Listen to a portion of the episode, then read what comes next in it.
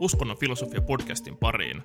Tässä podcastissa paneudutaan uskonnon ja filosofian risteyskohtiin sekä telttaillaan maailman katsomusten leiriltä alueella. Tätä podcastia tekevät minä, Aleksi ja pöydän toisella puolella istuva Rasmus. Kun tämä jakso tulee ulos, ollaan siirrytty kalendaarisesti mun omaan lempivuoden aikaani. Ja nyt näin kun kesä alkaa olla ohi ja podcastiakin on julkaistu jo useampi jakso, niin voisi olla tämmöinen pieni itsearvioinnin ja reflektoinnin paikka. Millainen fiilis, Rasse, sulla on nyt näin seitsemättä jaksoa äänittäessä? No, mulla on yllättävän hyvä fiilis, että jotenkin tuntuu siltä, että me ollaan saavutettu ja tehty jotain, ja osa kiitos siitä liittyy vasta siihen, että me ollaan saatu aika paljon positiivista palautetta, mikä on ollut tosi mukavaa, että tavallaan tuntuu siltä, että, että joku myös kuuntelee meitä ja kuuntelee luvut myös näyttää ihan silleen positiivisilta, että ei puhuta vaan täällä keskenämme, vaan tehdään jonkinlaista serviisiä ja kontenttia myös joillekin muille ihmisille, mikä on oikein mukavaa. Mutta ehkä tässä kohtaa fiilis alkaa olla se, että, me ollaan, että, että jos, jos jossain on joku mesenaatti, joka on valmis, haluaisi tota, tukea hyvää uskonnon filosofista työskentelyä, niin saa laittaa viestiä, että aika paljon aikaa ollaan myös laitettu tähän, vaikka tota, tuloksetkin on ollut ihan mukavia. Ja aivan samoilla fiiliksillä kuin säkin. Ja mulla on ollut tosi hauskaa tehdä tätä podcastia. Ja tullut mukavaa, kun on päässyt tutustumaan ja lukemaan erilaisia asioita, mitä ei ehkä olisi lukenut tai mitä ei ole ehkä mihinkin olisi perehtynyt ilman tätä podcastin tekemistä. Se on ollut tosi mukavaa, mutta aikaa tähän menee tosiaan aika paljon, että mehän tosiaan tehdään kaikki aivan itse aina lähtien jaksojen käsikirjoittamisesta niiden loppueditointiin, että vain meidän joku jinkku ja visuaalinen ilme ovat syntyneet meitä lahjakkaampien ihmisten myötävaikutuksesta. Mutta me toivotaan ja tehdään kaikkemme, että myös näin syksyn kiire, kiireiden alkaessa saataisiin kalentereihin tilaa, että saadaan tehtyä teille edelleen laadukasta ja hyvää kontenttia.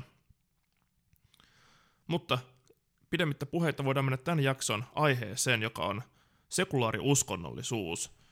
Sekulaarilla uskonnollisuudella tarkoitetaan yleisesti ehkä erilaisia ajatusjärjestelmiä, joissa pidetään kiinni uskonnollisista tai hengellisistä käytännöistä ja ajattelutavoista vetoamatta kuitenkaan mihinkään yliluonnolliseen.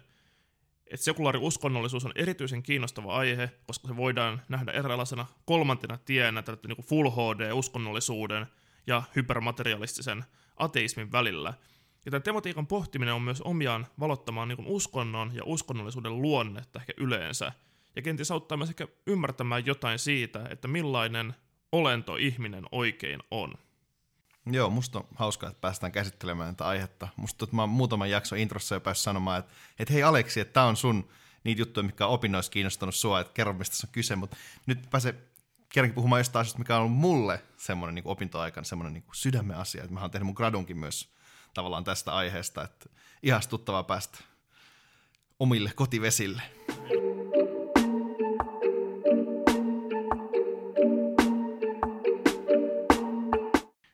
Ennen kuin lähdetään arvioimaan näitä erilaisia sekulaari-uskonnollisuuden tai hengellisyyden muotoja, niin musta on hyvä ottaa tähän taustalle vähän historiaa, koska tätä traditiota, tätä niin kuin sekulaari-uskonnollisuuden luonnetta musta valottaa hyvin, jos lähdetään historiasta.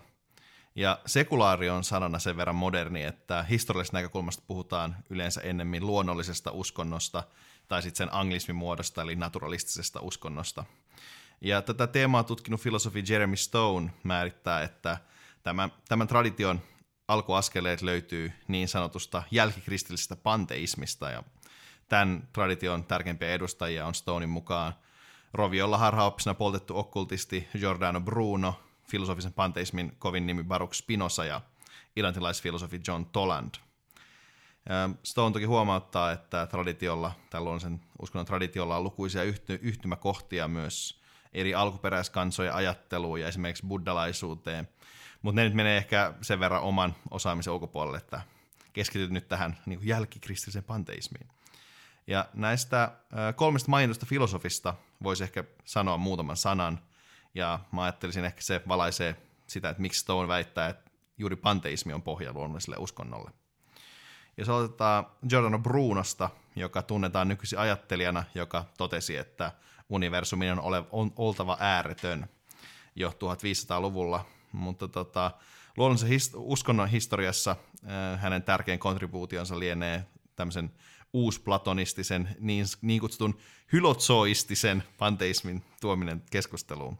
Ja hylotsoistisella tarkoitetaan tässä ajatusta siitä, että aine on jollain tavalla elävää. Ja Brunon tämä ääretön universumi koostui eritasoisista modadeista, eli ikään kuin ikuisista jumalatomeista. Ja maailma oli yhtä Jumalan kanssa, ja tämä materia oli Brunon maailmankuvassa älykästä. Ja tämä on tämmöinen niin kuin mystis-okkultistinen kuva, mutta tota, Bruno ehkä tämmöisenä niin kuin kapinallisena uskonnollisessa ajattelussa on tärkeä hahmo. Joo, tämä puoli Bruno-ajattelusta lienee kulttuurisesti huomattavasti tuntemattomampi osa tämän henkilön tarinaa. Että me ollaan opittu tuntemaan Bruno ehkä enemmän tämmöisenä ikään kuin tieteen marttyyrinä, jolla hänet esitetään muun muassa meidän molempien rakastamassa Neil Tysonin Kosmos-sarjassa. Tos, tosiaan tämä kuva oli vasta niin myöhempää perua ikään kuin syntyi 200-luvulla. Mutta tietyllä tavalla Bruno-ajattelu vaikuttaisi muodostavan tämmöisen kiinnostavan jatkumoon tämmöisen myöhemmän esoteerisen ajattelun kanssa, jossa ajatellaan, että tutkimalla luontoa eri näkökulmista voidaan saavuttaa tietoa jonkinlaisesta niin luonnon jumaluudesta tai älykkyydestä. Et voisiko näin ajatella? Joo, tämä on ihan, ihan totta. Mutta Bruno, Bruno on ehkä jäänyt vähän jotenkin epämuodikkaaksi. Sen sijaan tämä toinen ajattelija, josta mä haluan puhua, eli Baruch tai Benedict de Spinoza – on viehättänyt hyvin monia ajattelijoita aina Leibnizistä Hegeliin ja Perttu Häkkisestä Pontus Purokuruun. Eikä tavallaan niin kuin syyttä, että tavallaan niin kuin Spinozan ajattelu tuntuu niin kuin itsestäkin, kun siihen törmää, niin vähän virkistävältä kevättuulelta. Mutta tämän aiheen niin kuin kannalta keskeisintä on tämä Spinozan filosofinen panteismi, josta hän on myös kuuluisa. Ja toisin kuin Bruno, tämä pohjautuu, tämän, jonka näkemys pohjautuu tämmöiselle monimutkaiselle maagiselle näkemykselle universumista – niin Spinoza näki maailman koostuvan vain yhdestä substanssista, ja tuo substanssi on Jumala, eli tämmöistä panteistista monismia. Ja tämä Jumala on äh, ei-antropomorfinen, eli ei-ihmisen kaltainen, ei-persoonaalinen ja äärimmäisen immanentti, eli täm, äärimmäisen tämänpuoleinen.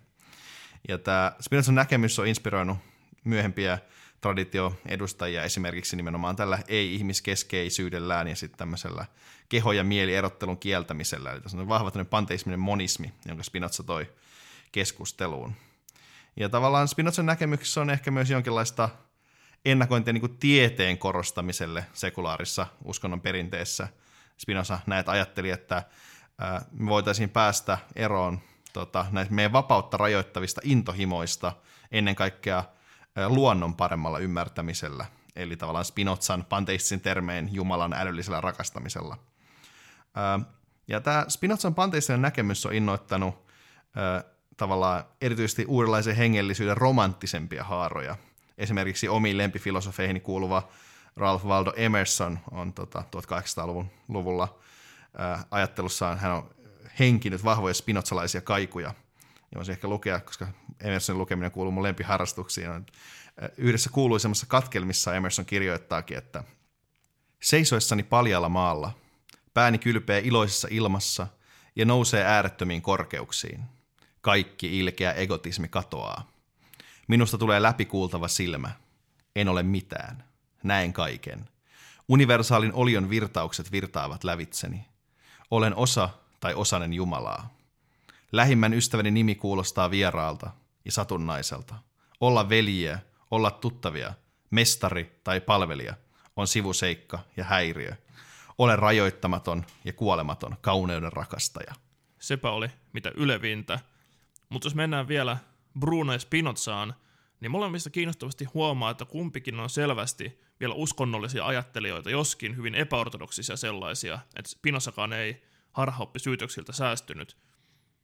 Mutta kumpikin oli kuitenkin tosi radikaaleja ajattelijoita, että he ajattelivat, että ihmisen älyllisen pohdiskelun ja palvonnan kohteena ei ole jokin tämmöinen transcendentti, persoonallinen lainsäätäjä, vaan ikään kuin luonto itsessään, josta me ollaan oman olemuksemme kautta osallisia. Että tällainen käsitys, niin kuin Rassi just äsken sanoi, oli toki merkittävä osa myöhempää romanttista ajattelua, mutta eikö vain, että valistuksen myötä luonnollinen usko sai taas hieman erilaisia piirteitä – Joo, ja tätä edustaa tämä kolmas näistä mainituista ajattelijoista, John Tolland, joka syntyi siis noin 150 vuotta Brunon kuoleman jälkeen ja keskeältä oli siirrytty valistusaikaa. Ja tota, tämä näkyy tämä valistus tosiaan selkeästi myös Tolandin ajattelussa. Ja hän poisti semmoista ajatusta siitä, että järki on selvästi raamatun ilmastuksen yläpuolella ja hän pistää vastu erilaisia taikauskon muotoja. Ja Tolan katsoi, että tavallaan vain inhimilliseen ilmestykseen tavallaan sen järkevässä muodossa voi luottaa ja kaikki muu on hölynpölyä.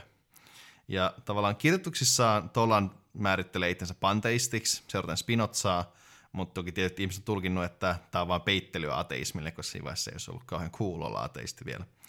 Ja mielenkiintoisen Tollandista luonnollisen uskon tradition kannalta tekee erityisesti hänen teoksensa Panteistikon, jossa esittää, että tota, pitäisi harjoittaa tämmöisiä rituaaleja riittää, jotka pohjaa englannin kirkon liturgiaan ja pakanakirjoittajien teksteihin, eli ne yhdistettäisiin tavallaan, että olisi niin kristilliset menot, mutta pakanakirjoittajien teksteillä. Ja Toland oli ehkä tavallaan ensimmäinen, joka kehitteli tämmöisiä riittejä, mutta tunnetuin on eittämättä myös tavallaan positivismin kehittäjänä tunnettu Auguste Comte, joka se vaikutti vielä muutama sata vuotta myöhemmin. Ja tota, hän kehitteli niin sanottua ihmisyyden uskoa. Ja tässä uskossa, uskonnossa ihmisyys tai suuri todellinen olento korvaisi Jumalat uskon kohteena. Ja Comte muotoili uskonnolleen tämmöisen eklestiastisen kirkollisen hierarkian, yhdeksän sakramenttia, liturgian ja pyhimysluettelon. Ja, Comten ajatuksen keskiössä oli tavallaan ehkä katolisen moraalin tuominen sekulaariin kontekstiin, joka tavallaan seuraa, se, seuraili jossain määrin Ranskan vallankumouksen kuuluisaa järjen kulttia.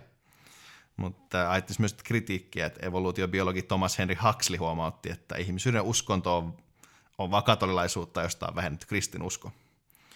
Mutta tota, ja tämä kokeilu käytännössä, Comte perusti myös kirkon, se epäonnistui kammottavasti, kukaan ei käynyt siellä. Mutta tämän epäonnistuneen kirkkokokeilun lisäksi tavallaan Comte toi tämän uskonnollisen ajattelun kentälle myös kolmen kohdan mallin uskontojen kehityksestä. Ja nämä kolme vaihetta, jotka siis kuvaa ihmiskunnan kehitysvaiheita, on teologinen, metafyysinen ja positivistinen. Ja kahta ensimmäistä näistä määrittää tavallaan päämääräisyyden etsintä, että teologisessa vaiheessa asioita selitetään erilaisilla jumaluuksien toiminnalla, ja sitten taas metafyysisessä vaiheessa, jota Comte piti erilaisena siirtymäaikana, niin samoja asioita selitettiin sitten viittaamalla luonnon kaltaisiin, personifikoitu abstrakteihin, vähän niin kuin romantiikassa ehkä ajateltaisiin. Ja positivismi, josta Comte siis itse edusti, taas pyrkii vain kuvaamaan niitä luonnollisia lakeja, jotka määrittävät todellisuutta. Että hän on päässyt eroon sitten tässä näistä päämääräsyiden etsinnästä, että se ei olekaan enää syytä, vaan pelkkä kuvausta. Joten Compten uskonnollisen kehityksen malli on ainakin tietehistoriallisesti hyvin kiinnostavat. Käsittääkseni häntä on inspiroinut paljon niin ainakin myöhempiä niin antropologisia uskonnollisen kehityksen malleja, josta kuuluisimman esittänyt James Fraser Golden Bow teoksessaan, mutta toki ehkä meidän residentillä antropologilla on tästä vielä tarkempi näkemys. Joo, e, residentti antropologina vaan sanoa, että toki tämmöinen hieman samankaltainen systeemi on, on, on ollut antropologiassa hyvin, hyvin näkyvä. Siinä on erityisesti niin tavallaan siirtymä tavallaan niin kuin maagisesta tähän tavallaan niin jotenkin metafyysiseen, metafyysiseen niin on ollut, ollut iso juttu. Jota on kyllä ihan kiinnostava tematiikka noin yleensä. Wittgenstein hän muun muassa kirjoitti tästä Fraserin kirjasta hyvin kriittisiä huomioita, mutta ei mennä nyt siihen, vaan jatketaan luonnollisen uskon parissa. Ja näistä kahdesta Tolland oli itselle aivan entuudestaan tuntematon hahmo. Mutta niin Comptesta sen verran, että Compten eikä on niin helppo nähdä, että miksi tämä Compten inhimillisyyden uskonto ehkä aikanaan vähän epäonnistui, mutta on sitten huolimatta on kiinnostava käännös tavallaan siinä, että jos niin kuin jonkin ikään kuin inhimillisen elämän ulkopuolisen palvomisen sijaan aletaankin palvomaan tätä elämää itseensä, että nyt ehkä niin kuin myös näkyy siinä, että mitenkä 1800-luvun myötä elämästä tuli yksi keskeisistä uskonnollisista käsitteistä. Jos sitten tämä näkyy myös toki siinä, että nämä Compten inhimillisyyden uskonnon sakramentit sijoittu vähemmän yllättäen eri elämänkaaren taitehetkiin, mikä toki voisi tavallaan tulkita, että vaan aproprioitiin, omittiin katolisen kirkon sakramentit, tyhjennettiin ne uskonnollisista merkityksistä, mutta toisaalta myös on helppo nähdä asenteena, että elämänkaari-rituaalit on tärkeitä ihan millekä tahansa elämänmuodolle, eikä ole välttämättä mitään syytä, että miksi niiden arvo tulisi nimenomaan niiden uskonnollisesta sisällöstä. Tätä kuvaa varmasti hyvin se, että nykyäänkin monet kirkolliset elämänkaarirituaalit on suosittuja ja tärkeitä, vaikka itse usko kirkon opetukseen olisikin pohjamudissa.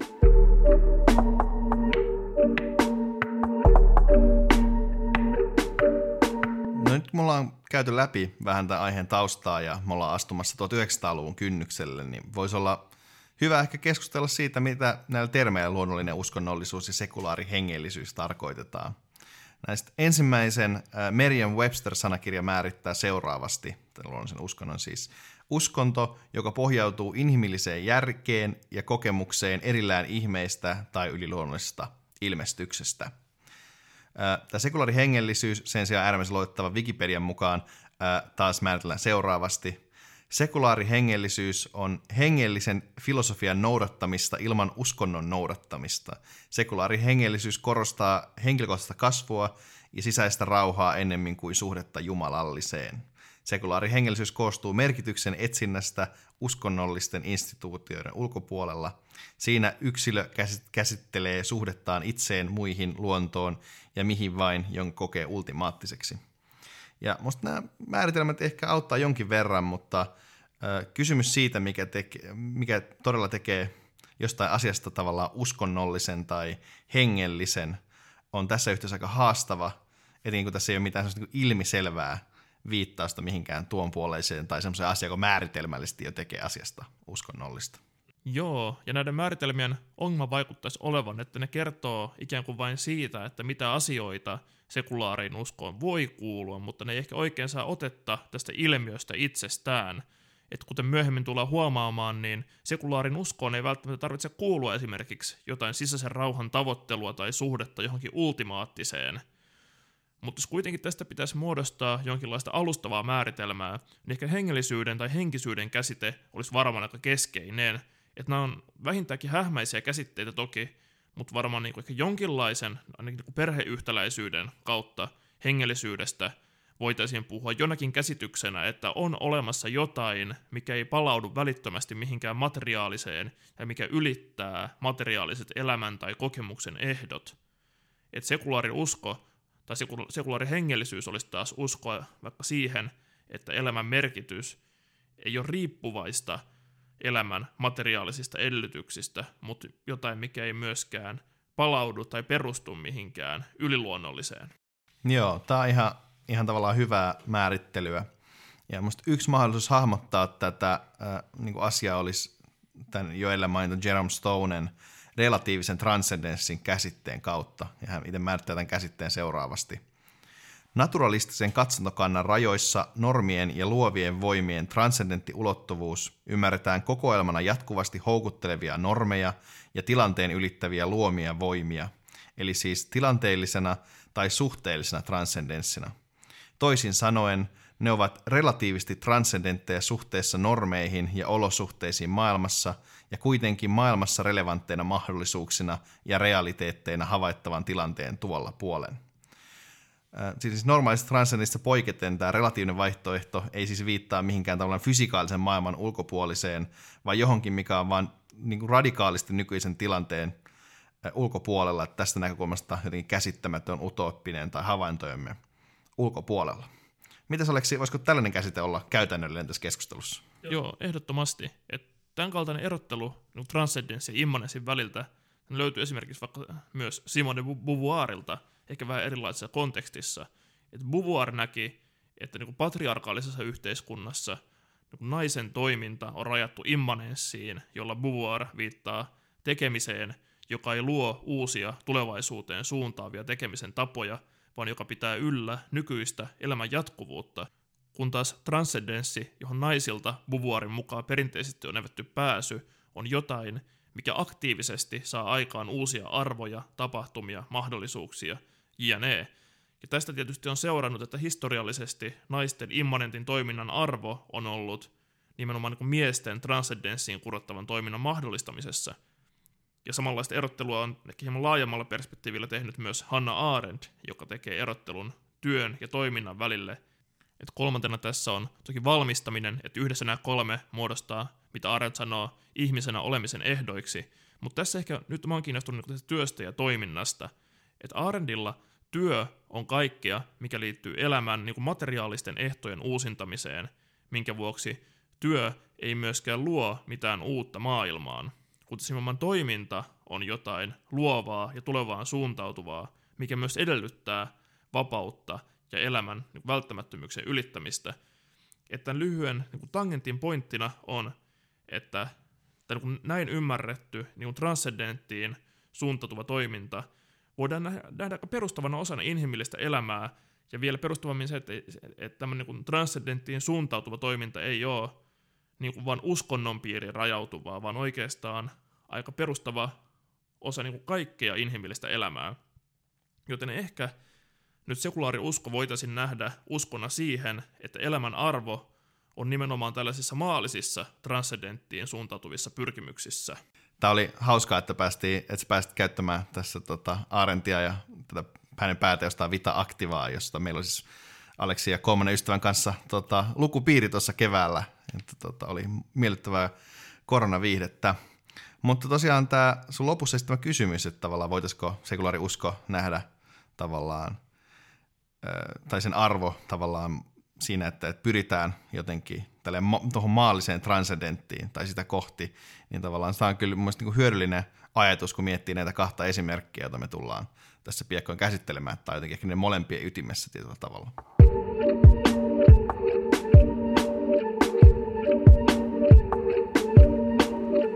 Joo, tässä kohtaa voidaan viimein siirtyä käsittelemään kahta erilaista modernia näkemystä luonnollisesta uskonnosta tai sekulaarista uskonnosta. Me käsitellään ensin John Dewin ajatusta yhteisestä uskosta, Common Fateista vuodelta 1934, ja sen jälkeen puhutaan hyvin unituoreesta melkein Martin Heglundin ajatuksesta sekulaarista hengellisyydestä vuodelta 2019. Joo, ja tämä on tosiaan mulle itselleni tutuin tämmöisen sekulaariluonnollisen uskonnon muotoilu, tai ainakin varmaan se pitäisi olla niin tuon gradun kirjoittamisen jälkeen jotenkin hallussa. Mutta tosiaan äh, Dewey tässä tota, lyhyessä kirjassa vuodelta 1934 Common Fate äh, pyrkii tavallaan niin kuin, hän esittää tämmöisen tavoitteen, pitäisi vapauttaa kokemuksen uskonnollinen laatu uskonnollisten oppien painolastin alta. Dewin mielestä ei siis ole mitään erillistä uskonnollista kokemusta, mutta se kokemuksen laatu, joka me mielletään uskonnolliseksi, on hänen mielestä arvokas ja tulee tavallaan pelastaa järjestäytyneiltä uskonnoilta. Ja Dyvi ajatteli, että järjestäytyneet uskonnot on niin älyllisesti epätyydyttäviä. Ja tämä kritiikki nojaa vahvasti Dewin pragmatistiselle filosofialle, jonka keskiössä on vähän hieman vaikeasti kääntyvä inquiry, tässä kohtaa sitten ehkä tutkiminen. Ja pragmatismin ytimessä ajatus että siitä, että lauseiden totuus tai totuusväittämät asetetaan testiin elämän laboratoriossa, eli tavallaan siinä, miten ne toimii oikeassa elämässä. Ja tämän testaamisen esikuvana Dewey piti tieteellisen metodin, tämmöistä hypoteesi, testaaminen, hypoteesin korjaaminen, uusi testaaminen, mallia, jossa tämä totuus on alati kehittyvä.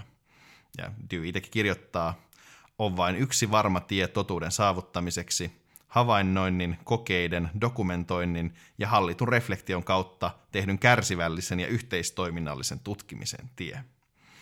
Ja järjestäytyneiden uskontojen ongelma onkin Dyvin mukaan se, että näin noudata tällaista mallia, vaan ne pitää kiinni modernin elämän kannalta epätyydyttävistä ja epärelevanteista ja tavallaan vieraannuttavista opeista ja rituaaleista. Ja tämä on tärkein syy äh, sille, miksi Dewin mukaan uskonnot on siirtyneet sosiaalisen elämän keskuksesta sen reunoille.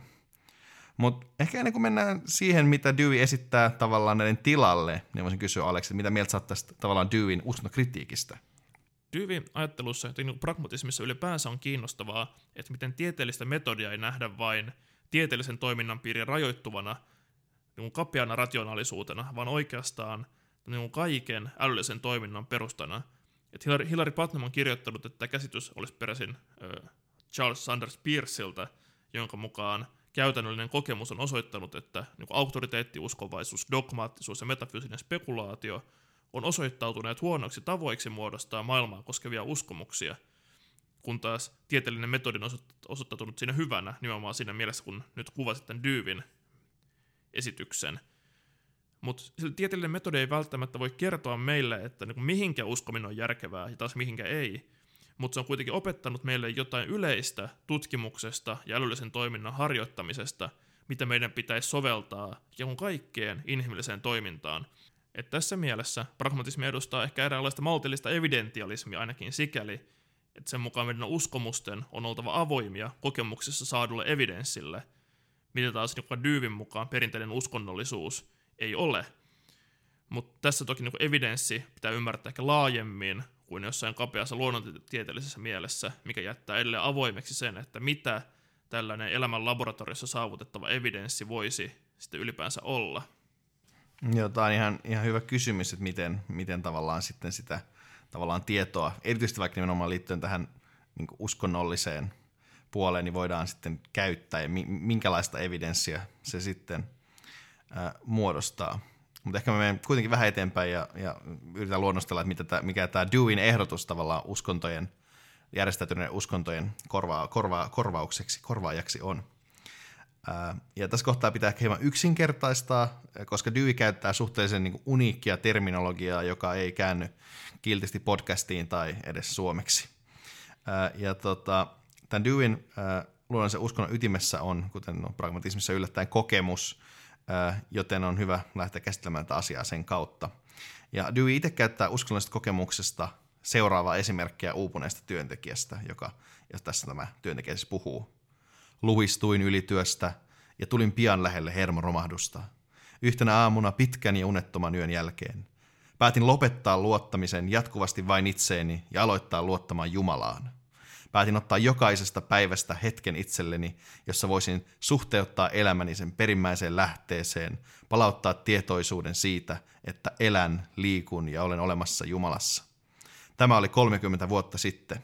Sen jälkeen ei minulla ole kirjaimellisesti ollut yhtäkään tuntia pimeyttä tai epätoivoa. Ja tota, tämä on, tää on siis aika näkyvä esimerkki tässä Common Faithissa. Ja 1900-luvun liberaaliteologian mukaan tällaiset kokemukset todistaa Jumalan olemassaolosta, koska niiden lähde on selvästi Jumalassa. Ja Dewey esittää kirjassa klassisen kritiikin, että no, on aika kulttuurista riippuvaista, että mikä nyt nähdään sitten tällaisten kokemuksen syyksi. Että muslim, mus, muslimikulttuurissa elävä ihminen sanoisi, että tämä oli Allahin tekoja ja sitten taas buddhalaisessa kulttuurissa voisi ajatella, että tämä olisi jonkinlainen niin karmisen tahdon representaatio ja niin edespäin. Mutta tota, Erotuksena näihin liberaaliteologeihin Dewey siis asettaa uskonnollisen kokemuksen niin kuin määrittäväksi tekijäksi, ei niinkään sen syyt, koska ne on, ne on niin kuin, tavallaan ne, ne syytä me ei voida tietää, ää, sen sijaan, vaan sen sijaan niiden seuraukset. Ja tällaisen kokemuksen seuraukset, kuten tästä esimerkistä käy ilmi, on Dewey mukaan tavallaan parempi sopeutuminen vallitseviin olosuhteisiin, tällainen niin kuin elämän reorientaatio. Ja tässä näkyy myös tämä hyvin tämä Deweyn darwinistinen korostus, että hän on lukenut Darwininsa, että kyse on nimenomaan sopeutumista vallitseviin olosuhteisiin. Mutta tavallaan mikä vaan sopeutuminen ei kuitenkaan Deweylle täytä tavallaan tämän niin uskonnollisuuden kriteeriä. Ja hän puhuu äh, kolmesta erilaisesta sopeutumisesta, accommodationista, adaptationista ja adjustmentista. Ja näistä ensimmäinen tarkoittaa tavallaan sopeutumista johonkin, mille me ei mahdota mitään, esimerkiksi vaikka säähän. Toinen taas liittyy niin ympäristön muokkaamiseen itsellemme sopivaksi, sanotaan esimerkiksi vaikka talon rakentamiseen niin, että se kestää pakkasta. Ja tämä kolmas, eli adjustment, taas sisältää nämä molemmat. Ja Dewey puhuu tästä viimeisestä, joka tavallaan on sitten se uskonnollinen tapa, tämmöisen niin tahdon kokonaisvaltaisena muutoksena. Dewey kirjoittaa, että tämä ei ole vain change in will, vaan change of will, eli kokonaisvaltainen tahdon muutos. Ja tämä muutos alkaa mielikuvituksesta, joka luo meidän elämän ja ympäristön pohjalta ideaalin tai ihanteen, johon, jota kohti pitää pyrkiä. Ja tämä, meidän pitää sitten niin harmonisoida itsemme tämän ihanteen kanssa. Ja Dewin mukaan syy tähän mielikuvituksen toimintaan on meidän itsemme ulkopuolella, tavallaan ympäristön ja meidän itsemme harmonissa vuorovaikutuksessa, että, että siinä tavallaan niin toteutuu tämmöinen niin relatiivinen transcendenssi tietyllä tavalla, että se ei, ei, ei lähde vaan meistä, vaan on jotain meidän ulkopuolellamme, toisaalta se vuorovaikutus. Ja Dewey määrittää tässä Common Faithissa myös tämän niin kutsutun Jumalan, ja hän määrittää sen nimenomaan tämän äh, harmonisen vuorovaikutuksen kautta. että Deweylle Jumala on ihanteen ja tämän ihanteen käytäntöön laittamisen välissä oleva tavallaan tila tai paikka tai asia. Ja Jumala on niiden ihanteiden ykseys, joihin ihminen, joiden ihminen tunnustaa vaikuttavan omaan tahtoonsa. Tämä on vähän ehkä abstrakti ajatus, mutta tavallaan vähän niin kuin se kimppu niistä kaikista ö, tavoitteista, mikä ihmisellä on muodostunut tässä harmonisessa vuorovaikutuksessa. Ja mä ajattelin ehkä, että niin kuin vulgaaristi voisi verrata siihen, miten kristinuskossa puhutaan vaikka Jumalan tulevasta valtakunnasta, joka on tarkoitus rakentaa maan päälle. Sillä erotuksella toki, että Dewille tämmöinen niin Jumalan valtakunnan tuleminen ei ole mikään varma eskatologinen asia, vaan se on nimenomaan meidän, kiinni meidän parhaista pyrkimyksistä. Ja huolimatta meidän parhaista pyrkimyksistä me ei kuitenkaan välttämättä päästä siihen. Mutta tässä ehkä, ehkä tavallaan niin lyhyesti tämä Dewin eh, luonnollinen usko. Joo, nyt ihan pakko tarttua vähän Ilkan varsin liittyen niin siihen, mitä sä puhut Dewin kokemuskäsityksestä. Kun sä sanoit, että Dewin mukaan me ei voida ikään kuin tietää uskonnollisten kokemusten alkuperää, niin kuitenkin Dewin mukaan on niin, että kaiken kokemuksen alkuperä on naturalistinen – että kaiken kokemuksen lähtökohtana on se, että me eliölajina ollaan vuorovaikutuksessa ympäristömme kanssa, että nimenomaan ei ole mitään uskonnollista kokemusta, jonka alkuperä olisi jossakin yliluonnollisessa, vaan on vain tämä uskonnollinen kokemuksen laatu, joka liittyy erilaisten kokemusten synnyttämässä tarpeessa sopeutua ympäristöön. Että eri uskonnoissa ja kulttuureissa on vähän annettu tulkinta tälle kokemuksen laadulle, joka on vaan samalla ymmärretty sen alkuperänä. No sä oot ihan oikeasti Dewin tulkinta on toki hyvin naturalistinen, mutta Dewey ei kyllä itse ota missään kohtaa tavallaan kantaa sille tavallaan ns. syylle, koska se ei hänen mielestään relevantti kysymys tässä, tässä koska se on tavallaan vähän niin kuin, e- ehkä tässä olisi, en mä tiedä, pitäisikö tässä puhua samalla tavalla kuin joku loogisesti positiivisesti puhuu siitä, että se ei ole niin kuin, niin kuin merkittävä kysymys tai silleen, koska me ei voida, se, sitä ei voida asettaa tähän niin kuin pragmatismin, pragmatismin agendalle sinänsä. Niin, että sillä ei niin kuin, tavallaan ole mitään niin kuin käytännöllisiä seurauksia, mitä voitaisiin ikään kuin testata kokemuksessa vai? Niin, että Dewin kritiikki liittyy nimenomaan siihen, että, että, että, että nämä seuraukset, niin kuin mä sanoin, niin tavallaan, tai sinne syyt eroaa kulttuurisesti niin paljon, että ei voida sanoa, että mikä sen syy on. Joo, no mä kyllä uskon sua aivan täysin, mitä tulee Dewin ajattelun tulkintaan. Mutta jos jatketaan eteenpäin, niin mun mielestä ehkä Dewin terävin pointti onkin just se, että tämä uskonnollisen kokemuksen laatu voi esiintyä ihan missä tahansa kontekstissa, oliko se sitten politiikasta, urheilusta, yhteisöllisyydestä ja toki myös vaikka niin uskonnon harjoittamisesta. Mutta ehkä niin uuden horisontin sen ymmärtämiseen, että miksi maallisiin pyrkimyksiin suhtaudutaan uskonnollisella vakavuudella. Että yksi tulkintahan on ollut, että sekulaarisessa yhteiskunnassa ihminen ikään kuin, tai ihmisessä on ikään kuin tämmöinen uskonnon mentävä aukko, jonka tämä täyttää sitoutumalla erilaisiin projekteihin sitten täydellä vakavuudella. Mutta Dyyvin kuvassa pikemminkin näyttäisi siltä, että vasta uskonnon aseman heikkenemisen myötä on ollut mahdollista suhtautua niin kuin maallisiin pyrkimyksiin samanlaisella vakavuudella kuin mitä ennen on suhtauduttu uskonnollisiin pyrkimyksiin. Joo, Dewey nimenomaan kirjoittaa, että hän haluaa vapauttaa uskonnollisen kokemuksen laadun, että, että se voi vihdoinkin – kun se vapautetaan, irrotetaan näistä tavallaan dogmaattista opillista rakenteista, se voi vihdoinkin tulla tavallaan siksi, mikä sen tarkoitus on, eli tavallaan siksi voimaksi, joka näkyy meidän yhteistoiminnassa ja tavallaan niin kuin siinä, että me rakennetaan tietynlaista parempaa, parempaa maailmaa. Tota, tässä vaiheessa mun mielestä hyvä tuoda esiin muutamia niin kuin Dewey, Deweyn niin kuin ajattelun kritiikkejä, että et, et, et ehkä Deweyn, Deweyn ajattelun ongelmallisuus nojaa ehkä siihen, kuinka vahvasti sen käsitys on – protestanttinen, eli tämä käsitys siitä, mi, mi, mitä uskonto on, on aika, liittyy vahvasti tämmöiseen niin protestanttisen käsityksen kääntymisestä, että toihan on samanlainen kuin se kääntys uskoon. Ja tota, tämä on toki pragmatismissa ehkä yleisemminkin vähän semmoinen ongelma, että myös William Jamesin will to believe argumentti, jota me ollaan jossain vaiheessa käsitelty, niin noudattaa ehkä vähän samanlaista käsitystä. Ja sitten toinen asia, äh, tämä käsitys nojaa tosi vahvasti siihen, että me ollaan jotenkin kehitykseen ja tavallaan progressioon, mikä ei ole yhtään ihme, koska tämä on kirjoittu siihen aikaan, kun tavallaan mentiin täyttä höyryä koko ajan eteenpäin kaikessa, niin tota, Dewey ehkä nojaa aika vahvasti, että, me ollaan sel- että ihmiskunta on selvästi menossa koko ajan parempaan päin, ja vähän tuommoiselle komptelaiselle niin kuin jaottelulle siinä, että, että nyt me ollaan siirtymässä pois sieltä tavallaan metafyysisestä, ei nyt ehkä ihan positiivistiseen, mutta siis samanlainen hyppy siinä ollaan kuitenkin tekemässä. Ja sitten taas kehityksen, se, että ajatellaan, että ihmiskunta olisi niin välttämättä menossa kohti jotain parempaa, niin on ehkä vähän ongelmallinen näkemys. ja jopa se kehitykseen nojaaminen muutenkin. Joo, tästä Dyvin kehitysuskosta ollaan puhuttu toki enemmän meidän pahan ongelmajaksossa, että se on toki tosi tärkeä aihe ja sieltä voi kuunnella enemmän, jos tämä aihe kiinnostaa. Mutta niin Dyvin protestanttisuus, kun se liittyy niin vahvasti just käsitykseen uskonnollisuudesta nimenomaan, on toki ongelmallinen. Mutta ehkä miten haluaisin nähdä sen Dyvin ajatuksen tästä uskonnollisesta kokemuksen laadusta jotenkin liittyvän vahvasti William Jamesin käsitykseen siitä, että meidän kaikilla uskomuksillamme on joitakin käytännöllisiä, siis eettisiä seurauksia, joiden valossa meidän on arvioitava sitoutumistamme näihin uskomuksiin. Et tässä ajattelussa ikään kuin kaikenlaiset uskomukset voidaan nähdä maailmankatsomuksellisesti merkittävinä, eikä niiden tarvitse olla just nimenomaan uskonnollisia, tai edes niin kuin puhua millään tavalla uskonnosta, edes sen kieltämisen kautta. Mutta ehkä tämä Dyvin protestanttisuuden ongelma näkyy hyvin vahvasti hänen ripustautumisessa nimenomaan uskonnollisiin käsitteisiin. Et hyvä kysymys voisikin olla, että pitäisikö tällaisista käsitteistä, kuten Jumalasta, luopua aivan täysin, kun puhutaan sekulaarista uskosta. Et Dyvi kai kuitenkin niin näkee, että tällaisilla käsitteillä niin Jumalalla on kuitenkin vielä jotain käyttöä, että niistä ehkä kannattaisi pitää kiinni. Joo, se on hauska kirjoittaa siinä tavallaan kirjassa, että, että, että hänen mielestään tämä termiä ei ole mitenkään pakko käyttää, mutta sit silti hän niin kuin, käyttää sitä.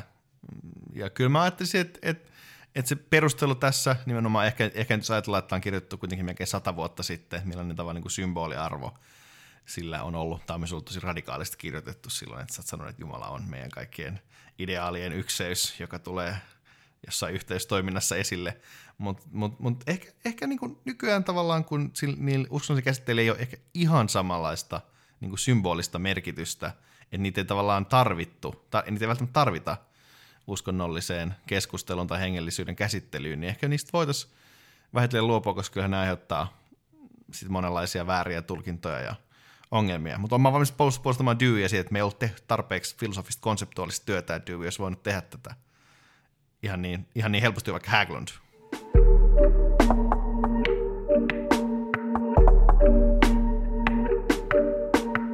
Oh, mutta äh, Dewey itse sanoi, että tätä hänen kantaansa voitaisiin pitää tämmöisenä pelokkaana keskitienä kunnon ateismin ja kunnon uskistelun välillä.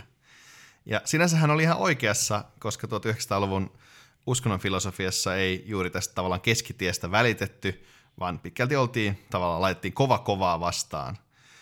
Ja tähän vaikutti tietenkin erityisesti loogisen positivismin ja analyyttisen filosofian nousu, jossa me puhutaan jaksossa kolme. Toki äh, mannermaisen äh, filosofian puolella sekulaarit ajattelijat kirjoitti uskonnosta myös näinä aikoina, ja samoin esimerkiksi Jumalan kuoleman teologiaa, että sitä, siinä voidaan nähdä näitä samoja kaikuja. Mutta kuitenkin tätä valtavirran filosofista keskustelua väritti tämmöinen evidentialistinen vastakkainasettelu. Ja viimeisimpänä tässä 2000-luvun alun uusi ateismi, niin se ajoitan homman taas vanhoille raiteille. Uskonto on taikauskoa ja ateismi on moraalitonta hirvitystä. Mutta tässä niin 2010-luvulla on ollut nähtävissä jonkinlaista, jonkinlaisia myönnytyksiä, erityisesti niin kuin ateistiselta puolelta. Ja tavallaan ehkä syvällisintä puolta on edustanut tavallaan Slavoj Zizek, ja jossakin vaiheessa Zizekin uskonnon filosofia ansaitseekin varmaan ihan oma jaksonsa. Mutta kuitenkin myös ne tyypit, joiden Zizek sanoisi olevan right, but in a very stupid sense, eli siis kovat ateistit, kuten Sam Harris, on ottaneet tavallaan askeleita kohti hengellisyyden arvostamista.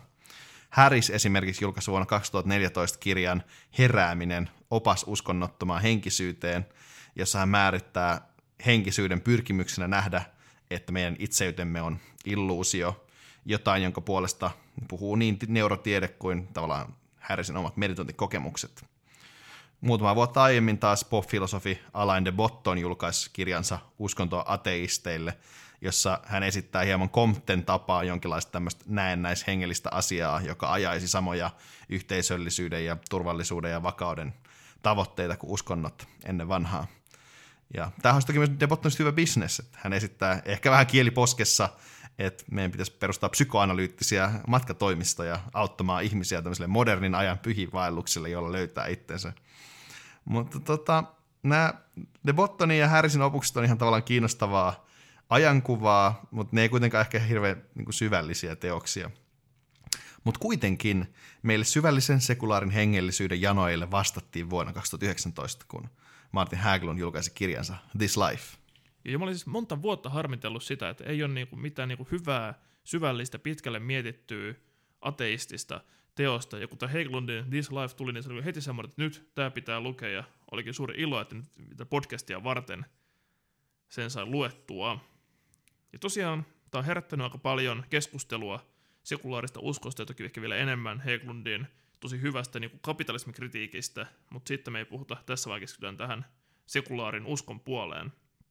Ja Heiklund on tosiaan ruotsalainen filosofi, joka työskentelee Yaleissa kirjallisuustieteen professorina ja julkaissut muun muassa hyvin teknistä tutkimusta Derridan filosofiasta.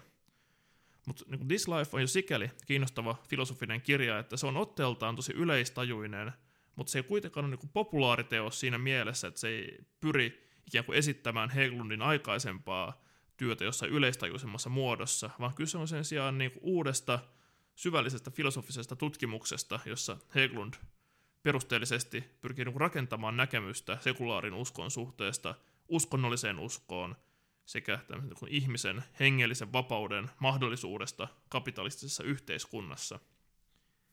Tämä kirja tosiaan oli monin tavoin hyvin raikas tuulahdus keskustelussa ateistisen ja uskonnollisen maailmankatsomuksen niin välillä. Heglund ajattelee, että perinteiset niin rationaaliset argumentit esimerkiksi teismin puolesta – näyttäytyy nykyään monille uskoville melko vanhentuneina. Että tässä mielessä vaikka on selkeitä yhteyksiä vaikka niin Dyyviin, joka ajatteli, että perinteinen uskon, uskonnollisuus on käynyt älyllisesti epätyydyttäväksi. Mutta sen sijaan niin Heiklund ajattelee, että ihmisiä vaikuttaisi paljon perustavammin kiinnostavan uskonnollinen käsitys jonkinlaisesta ikuisesta olemassaolosta, esimerkiksi ikuisena rauhana, nirvanassa – ikuisesta elämästä taivaassa tai jossain niin kuin yhteydessä jumalalliseen luontoon. Mutta Heglund ei kuitenkaan pyri osoittamaan, että myöskään tämmöinen niin kuin ikuisuuden tavoittelu olisi epärationaalista tai että sellaista kuin ikuisuutta ei ole, vaan pikemminkin hän asettaa kyseenalaiseksi sen, että tällaiseen ikuisuuteen uskominen olisi ylipäänsä toivottavaa. Niin, eli tämä Heglundin argumentti on siis ei ole episteemis-ontologinen, vaan sen sijaan yhteiskuntafilosofis-eettinen, mikä on sensa kyllä kiinnostavaa. Mutta mä oon ymmärtänyt, että tämä iskenut aika vahvasti tämä kirja, niin kuin sä vähän sanoitkin tuossa, että haluatko sä kuitenkin avata, että missä tässä niin kuin Haglundin argumentissa on niin kuin tarkemmin kyse? Joo. Joo, eli Heglund pyrkii argumentoimaan sen puolesta, että vain sekulaarin uskon piirissä on mahdollista pitää elämää arvokkaana päämääränä sinänsä sekä ymmärtää erilaiset käytännölliset pyrkimykset mielekkäinä ponnistelujemme kohteina. Et näin pääpiirteittäin Heiklundin mukaan uskonnollinen usko perustuu käsitykselle siitä, että koska kaikki tämän puolen on rajallista ja katoavaista, niin mikään tämän puoleinen ei voi toimia pysyvänä perustana elämän arvolle. Et sen sijaan vasta elämällä elämäänsä suhteessa johonkin ikuiseen perustavampaan olemisen tasoon – on mahdollista ylittää tämänpuolisen elämän rajallisuus ankkuroimalla sen arvo johonkin, mikä ei ole riippuvaista mistään katoavasta. Että olisi niin kuin uskonnollisen uskon story Heiklundin mukaan. Että just tässä mielessä, vaikka Spinoza oli jollain perustavalla tavalla uskonnollinen ajattelija, koska tämä ajatteli, että meidän pitäisi pyrkiä saavuttamaan jonkinlainen pelastuksen tila irtautumalla kaikista rajallisista intohimoistamme. että Spinoza ajattelussa kyllä tunnustetaan se, että me ei täydellisesti voida irtautua siitä, että meidän intohimojen kohteet lopulta katoavat, mutta kuitenkin on mahdollista päästä irti siitä, mikä tekee tästä katoavaisuudesta tuskallista, tarkastelemalla todellisuutta tämmöistä ikuisuuden näkökulmasta. Et Heiklundin mukaan taas kuitenkin tämä ikuisuuden näkökulma on jotain, mikä tekisi kaikesta käytännöllisessä toiminnassa täysin käsittämätöntä. Että sekulaarin uskon näkökulma on pikemminkin olennaisesti sidottu nimenomaan maallisen elämän rajallisuuteen, mitä ei rajoitteena tai puutteena, vaan pikemminkin ehtona kaiken elämän merkityksellisyydelle ja kaikelle niin välittämiselle. Et Heiklundin mukaan sekulaarin uskon ytimessä on siis käsitys siitä, että meidän pitäisi pitää rajallista elämää päämääränä sinänsä. Ja kun sen Dyyvin yhteydessä keskusteltiin siitä, että pitäisikö tällaisesta uskonnollisista käsityksistä luopua, kun puhutaan uskonnottomista maailmankatsomuksista, niin ainakin Heglund näkee hyvin vahvasti, että nimenomaan uskon käsitteellä, nimenomaan uskolla on todella keskeinen osa, rooli tässä, koska hän ajattelee, että nimenomaan elämää voidaan pitää päämääränä sinänsä vain uskomalla siihen, että se on päämäärä sinänsä, koska kyse on jostain, mitä ei voida rationaalisesti oikeuttaa vetoamalla johonkin tosiasiaan tai mihinkään elämän ulkopuoliseen. Joo, tästä tulee mulle jotenkin tosi vahvat Heidegger-vibat. Kyseinen herha oli myös tavallaan hyvin kriittinen tämmöisille platonistis-henkisille ikuisuuteen suuntaamille viritelmille. Ja samaten lanseerasi tämmöisen ajatuksen siitä, että ihmisenä oleminen on katoavaista, että ihmisenä oleminen on olemista kohti kuolemaa. Ja tavallaan niin kuin, jotenkin keskiaikainen sanonta memento mori, muista kuolevasi, tulee jotenkin tästä elävästi mieleen. Mutta mietin, että jos lähtökohta on memento mori, niin onko seuraus vaan carpe diem vai onko se jotain muuta. Itse kun mä luin tavallaan, tai itse kun luin vaan johdannon This Lifeista, niin mä en ole ihan niin perillä, mutta haluatko Aleksi vielä tavallaan niin kuin valottaa sitä, että mikä tämän niin kuin rajallisuuden hahmottamisen tavallaan seuraus on, no niin kuin henkisesti. Joo, tematiikkaa voidaan lähteä tarkastelemaan sillä, että mitä Heglund ylipäänsä tarkoittaa sekulaarilla uskolla. Että Heglund erottelee kolme erilaista sekulaarin uskon aspektia. Ensimmäinen näistä on, että sekulaarin uskoon kuuluu eksistentiaalinen sitoutuminen johonkin elämänmuotoon tai pyrkimykseen – että sekulaari usko saa sisältöönsä ikään kuin kaksinkertaisesta normatiivisesta sitoumuksesta siihen, että me hyväksytään elää elämäämme jollakin elämäämme normatiivisesti ohjaavalla tavalla. Että tämän vuoksi elämän arvoa ei Heglundin mukaan voi perustaa johonkin objektiiviseen käsitykseen esimerkiksi ihmisluonnosta, nimittäin vaikka olisikin joitain luontaisia käyttäytymistämme ohjaavia piirteitä tai malleja tai mitä ikinä, niin meidän olisi normatiivisesti hyväksyttävä, että nämä piirteet niin jollain tavalla määrittää elämän arvoa. Että kyky tällaiseen normatiiviseen sitoutumiseen ja sitä kautta myös vapauteen muuttaa elämän normatiivisia ehtoja ja kritisoida niitä erottaa Heiklundin mukaan myös ihmisen muista tunnetuista eläimistä. Ja toinen ja kolmas aspekti, mitä nyt seuraavaksi käsitellään, liittyy sitten just tähän niin rajallisuuden tunnustamiseen. Ja toinen aspekti on, että sekulaari usko on välttämättä epävarmaa, että sekulaariuskon kohde on lopulta riippuvaista asioista, jotka ei ole meidän vallassamme, joten kun me sitoudutaan jonkin projektin edistämiseen, niin meidän on myös välttämättä sitouduttava siihen, että kyseinen projekti voi epäonnistua. Ja kolmas aspekti liittyy olennaisesti tähän sekulaarin uskon prekaariuteen eli epävarmuuteen. Nimittäin siitä seuraa myös motivaatio edistää meidän pyrkimyksiämme.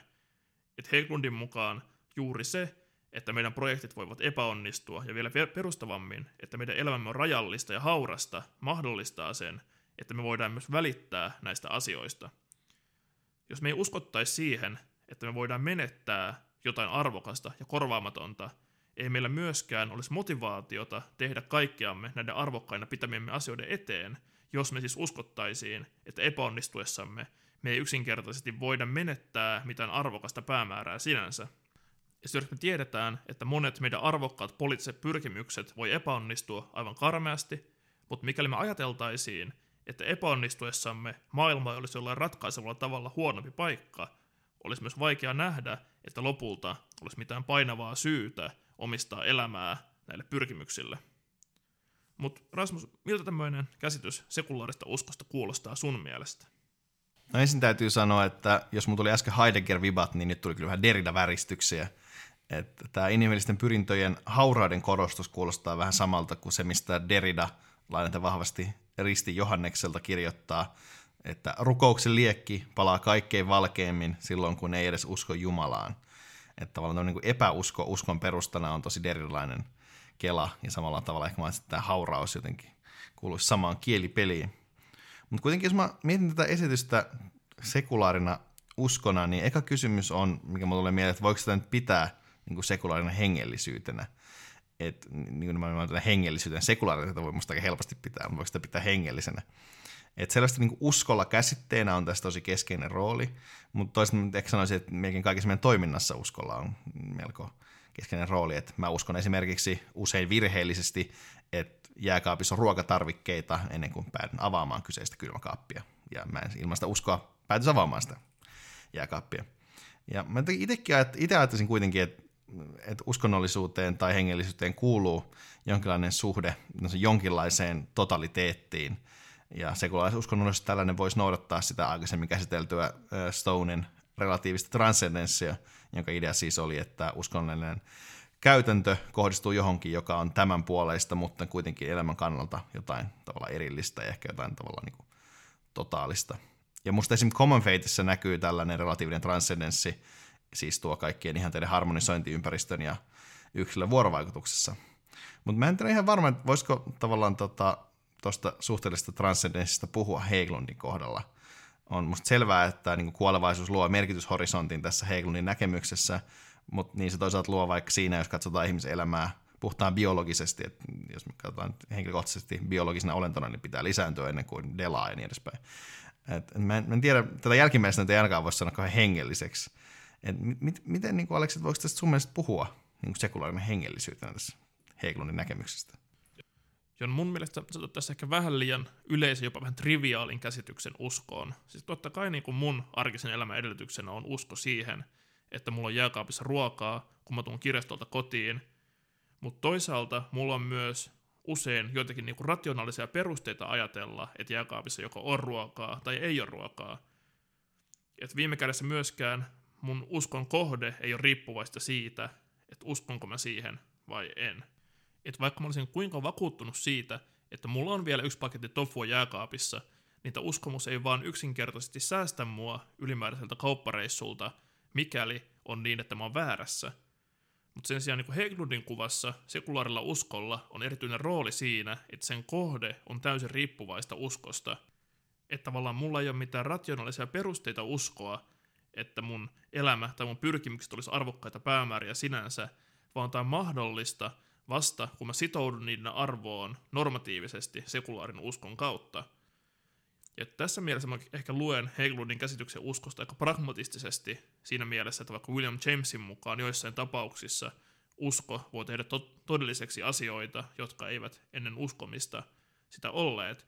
että esimerkiksi se, että, että mä voin ajatella, että tämän podcastin tekeminen olisi niin kuin arvokas asia mulle, mutta se ei ehkä tule siksi ennen, kun mä sitoudun siihen sen arvoon ja alan tekemään tätä podcastia.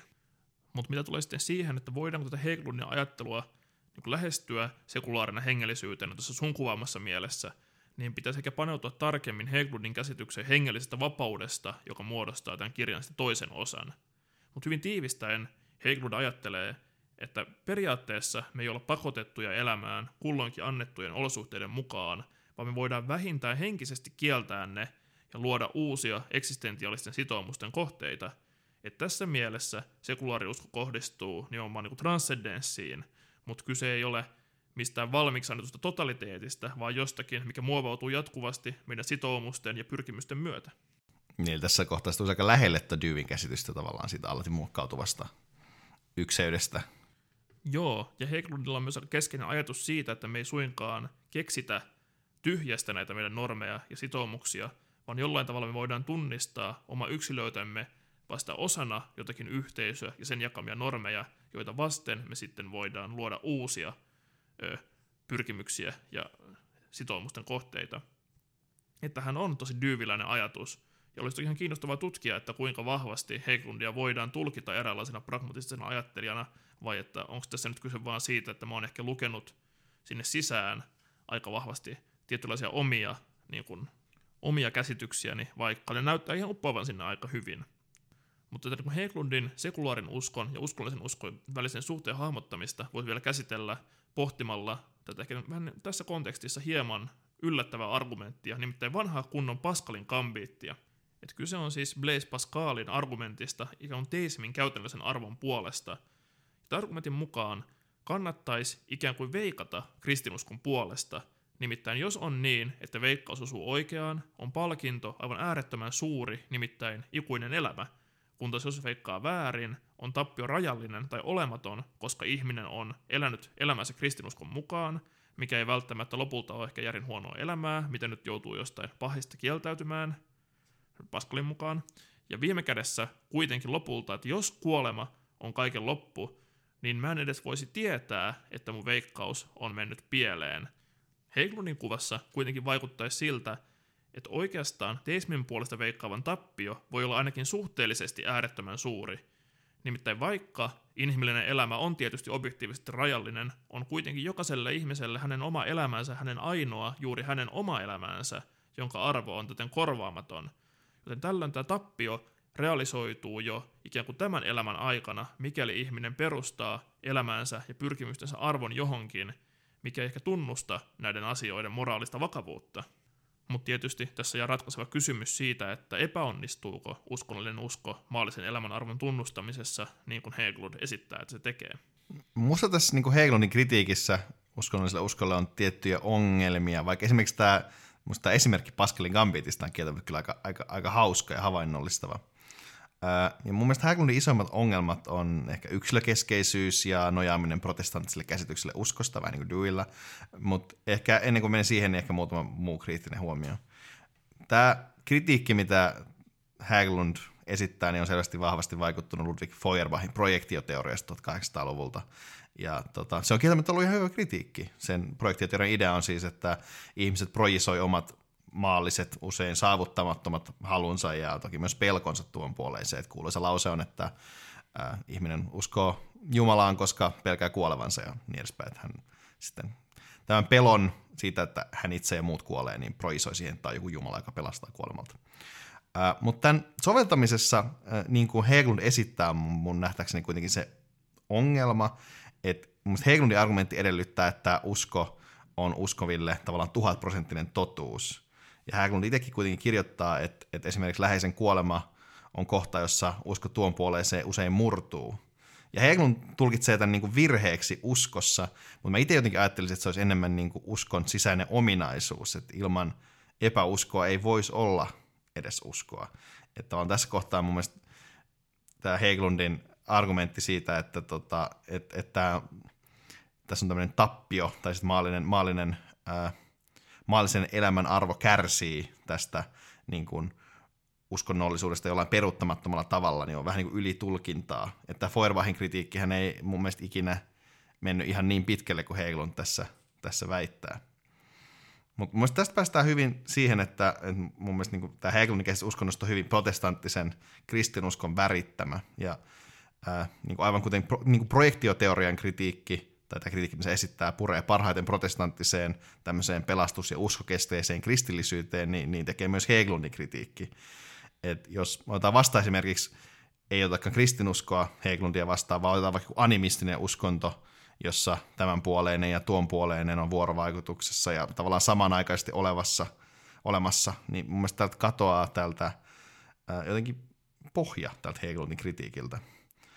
Ortodoksi juutalainen kommentaattori Ben Shapiro on itselleen niin kuin hyvin harvinaislaatuisesti luonnehtinut tätä tilannetta, mikä tässä tämmöisessä niin animistisessa uskonnossa voisi olla, suhteellisen hyvin. Et kun hänen tyttärensä kysyy, on, on kysynyt häneltä, että onko isä aina isä, niin Shapiro vähän pohdittua vastaa, että, että kyllä on, koska isien ja äitien henget elävät meissä niin kauan kuin kannamme heidän arvojensa lippua. Ja mun tässä onkin se kohta, että missä Hegelon iskee kirveensä kiveen, että tavallaan kun se korostaa niin vahvasti eksistentiaalista näkökulmaa, tämmöistä niin kuin, miten me suhtaudutaan niin vaikka meidän kuolemaan, niin se unohtaa, että uskonnon luonne tavallaan protestanttisen kehyksen ulkopuolella on niin kuin pääosin yhteisöllinen ja vaikka tämmöisten niin kuin, äh, uskonnon historian merkitys jää tässä niin kuin, jotenkin sivuun. Ja ehkä jos, jos niin kuin ajattelee, että vaikka uskontojen horisontti onkin usein ikuisuudesta, niin että et voisi ehkä argumentoida, että sen sijaan, että se tekisi kaikista tämänpuolisesta arvotonta, niin kuin Heglund ajattelee, niin ehkä uskonnollinen usko, voisi ajatella, että se usein nostaa kanssa ihmiset tavallaan sen sijaan, että se alentaisi niitä, niin se nostaa ne kanssa ihmiset tämmöiseen puolipyhään asemaan, esimerkiksi vaikka Jumalan lapsiksi tai jonkinlaiseksi henkien astiaksi tai vastaavaksi. Ja tämän pitäisi johtaa siihen, että toisten ihmisten tunnustamisesta, tavallaan siitä, että sä tunnustat toisen ihmiseksi hänen, hänen maallisen arvonsa – niin siitä tulee myötätunnon sijaan uskonnollinen velvollisuus. Ja kuten me opimme äh, Disekiltä, niin tämmöinen niin myötätunnollinen lähestymistapa, esimerkiksi vaikka nyt pakolaisten ihmisyyden tunnustamiseen on tuomittu epäonnistumaan, ja sen sijaan siitäkin mukaan meidän pitäisi katsoa velvollisuudeksemme nähdä kaikki ihmiset, oli ne pahoja tai hyviä, ihmisarvoisina ihmisinä. Ja Heglundin sekulaarissa uskossa, että toki me voidaan arvostaa meidän läheisiä tosi paljon sen takia, että he on katoavaisia, niin se äärimmäisen ää, pelottava ajatus siitä, että, että he joskus kuolee, niin heitä, heitä arvostetaan sen takia tavallaan subjektiivisesti äärimmäisen paljon. Mutta missä määrin tämä voidaan laajentaa koskemaan myös niin kuin vieraita ihmisiä. Et toki me voidaan sanoa, että heidän elämänsä on samalla tavalla ainutkertainen ää, kuin meidän, mutta tavallaan, kuten sä Aleksi itse sanoit, niin meidän olisi silloin itse pidettävä näitä ihmisiä niin kuin arvokkaana. Ja toisin sanoen, Häglundin eksistentialismissa toisten ihmisten tunnustaminen perustuu niin kuin velvollisuuden sijaan, ne ei välttämättä myötätuntoon, mutta jonkinlaiseen omaan niin kuin valintaan ja preferenssiin. Ja sitten kysymys voisikin enemmän olla, kun sä kysyt mun kysymyksen, niin voisiko se enemmän olla, että epäonnistuuko Heglundin sekulaari usko tämmöisenä niin kuin hedonistisena eksistentialismina maallisten asioiden arvon tunnustamisessa? Joo, tässä oli paljon tosi validia kritiikkiä, mistä voitaisiin toki puhua tuntikausia, mutta kun yritän lyhyesti puolustaa tätä Heglundin näkemystä hänen niin omista lähtökohdistaan. että protestanttinen vinooma on varmasti olemassa, että vaikka Heiklund puhuu myös paljon vaikka buddhalaisuudesta, että se näkyy vaikka myös siinä, että Heiklund nostaa aika paradigmaattiseksi uskonnollisen, uskonnollisen uskon esimerkiksi Sören Kierkegaardin ajattelun, joka toki oli uskossaan ihan läpeensä protestanttisen armoton. Ja nimenomaan Kierkegaard varmasti sanoisikin, että läheisen kuoleman sureminen osoittaa heikkoutta uskossa, koska se osoittaisi ihmisen epäröintiä luottamuksessa Jumalaan – se kirjassa Heiklund käsittelee paljon C.S. Lewisin, Lutherin ja Augustinuksen kokemuksia niin läheistensä menettämisestä, ja ehkä ajattelee enemmän, että nämä kokemukset paljastaa pikemminkin niin jännitteen sekulaarin uskon ja uskonnollisen uskon välillä. Heiklundin niin luennassa kaikki nämä henkilöt vaikuttaisi osoittavan jonkinlaista asennetta, että kristityn ei pitäisi surra, vaan suunnata katseensa Jumalaan. Ja vaikka Lewisilla on aika vahva ajatus siitä, että kristityllä ei ole mitään perusteita uskoa siihen, että tämä tapaisi lähimmäisensä jälleen taivaassa niin kuin persoonallisesti, koska se tarkoittaisi sitä, että Jumalaa kohdeltaisiin ikään kuin keinona jatkaa maallista elämää, eikä puhtaana päämääränä sinänsä. Lewis kirjoittaa, että häntä ei lohduta ajatus siitä, että hänen vaimonsa olisi osa jotain ikuista olemassaoloa, koska hän haluaa vaimonsa jatkavan elämistä, että hänellä ei ikään kuin riitä, että hänen vaimonsa on olemassa, vaan hän haluaa hyvin vahvasti, että hän olisi edelleen elossa.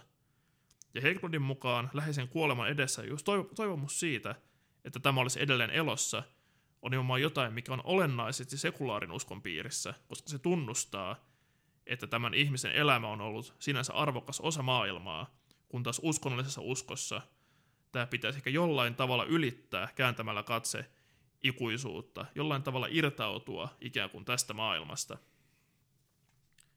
Mutta kun otit esille tuon niin Shapiron ilmaiseman asenteen, niin se ei myöskään ole Heiklundille lainkaan vieras, vaan ihan monin tavoin sen ytimessä, mitä Heiklundista ajattelee kuolemasta.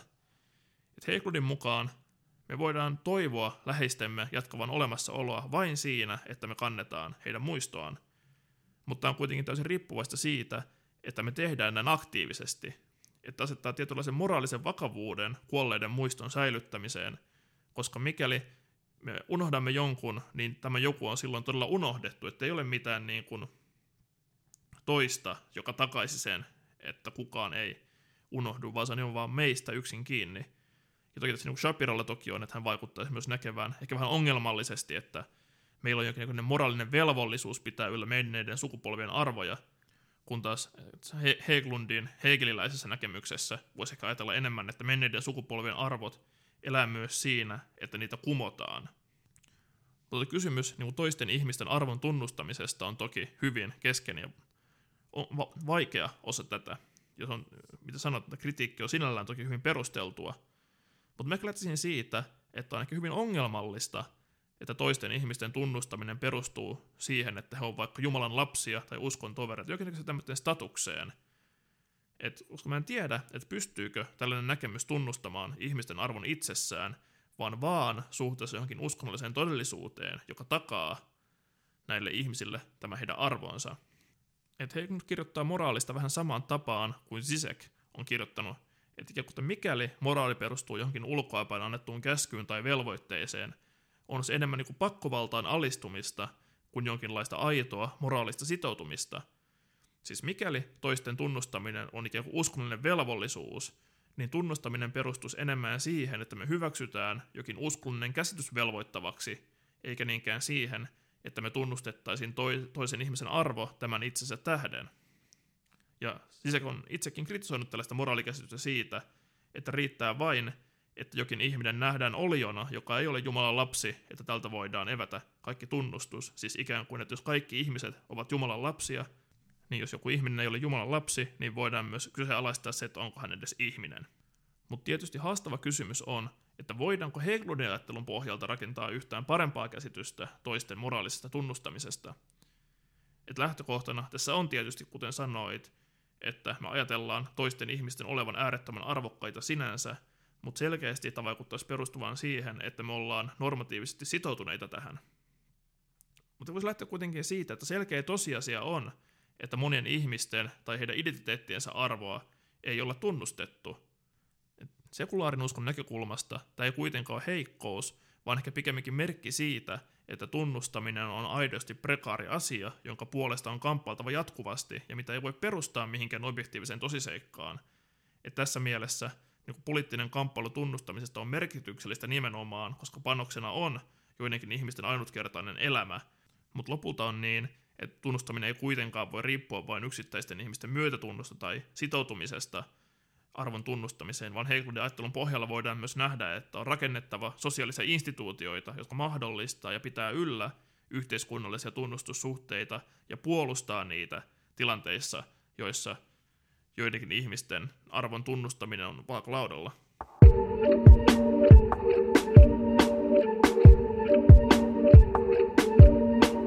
Jos tähän loppu halutaan ottaa tämmöisen niin kuin concluding remarkseja, niin kuin on tapana ollut, niin kiinnostavalla tavalla huomaa, että se sekulaarin uskon ja luonnollisen uskon perinteessä voidaan huomata selkeä siirtymä luonnon mystifioinnista ensin tieteellisen ajattelun ja järjen korostamiseen ja lopulta ihmisten välisten suhteiden ja pyrkimysten arvon korostamiseen jonakin, mikä ei ole riippuvaista mistään yliluonnollisesta todellisuudesta, vaan pikemminkin siitä, että me ollaan sitoutuneita näiden arvokkuuteen.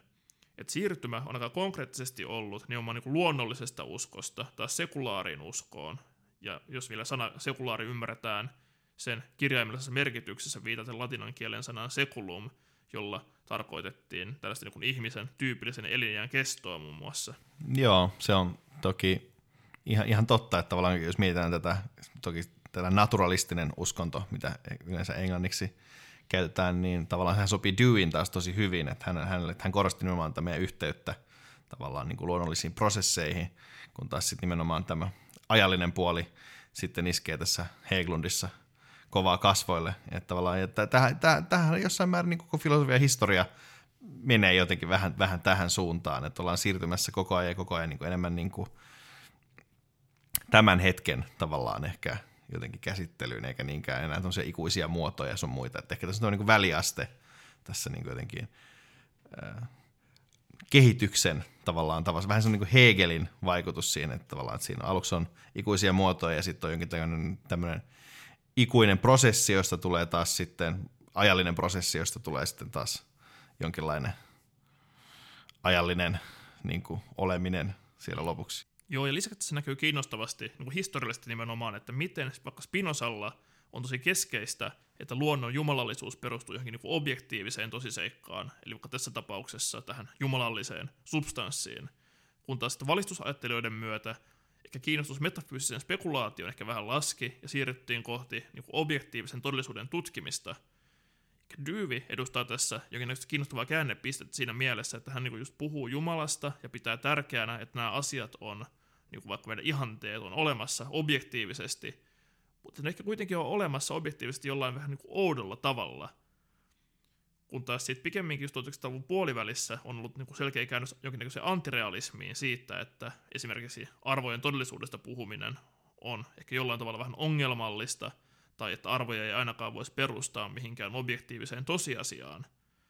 Ja niin Heiklundin ajattelussa tosi kiinnostavasti vaikuttaisi olevan niin, että, että vaikka meidän pyrkimysten arvo on kiinni meidän uskosta, niin se ei tee tästä niin kuin pyrkimysten arvosta jollain tavalla vähemmän todellista, vaan pikemminkin todellisuus on jossain mielessä todellisuutta erottamattomana osana elämää, tästä niin kuin moraalista elämän muotoa, vaikka ei olisikaan mitään tämmöisiä niin kuin arvoentiteettejä, joita me voitaisiin tavoittaa tai joista meillä voisi olla tietoa.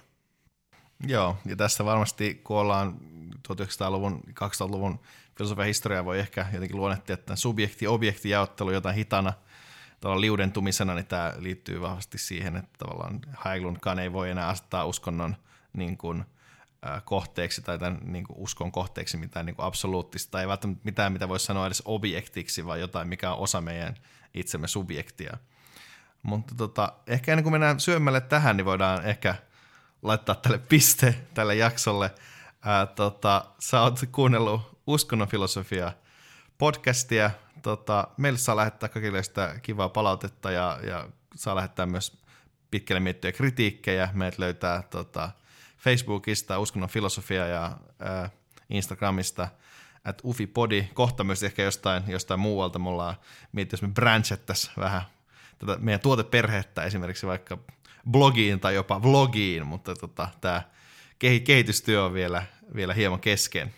Joo. Ottakaa ehdottomasti meidän Instagram-seurantaan. Siellä tapahtuu meidän pääasiallinen viestinnällinen presence tässä maailmassa ja sinne julkaistaan kaiken näköistä enemmän ja vähemmän hauskaa sekä tietoja meidän nykyisistä ja tulevista edesottamuksistamme. Mutta tässä yhteydessä voidaan jo sen verran sanoa seuraavasta, seuraava jakso aiheesta. Siinä me puhutaan vähän siitä, että, että onko todellinen konflikti tieteen ja uskonnon välillä vai onko se peräti tieteen ja naturalismin välillä. Kyllä vaan. Kiitos kaikille kuuntelusta. Muistakaa tarttua hetkeen.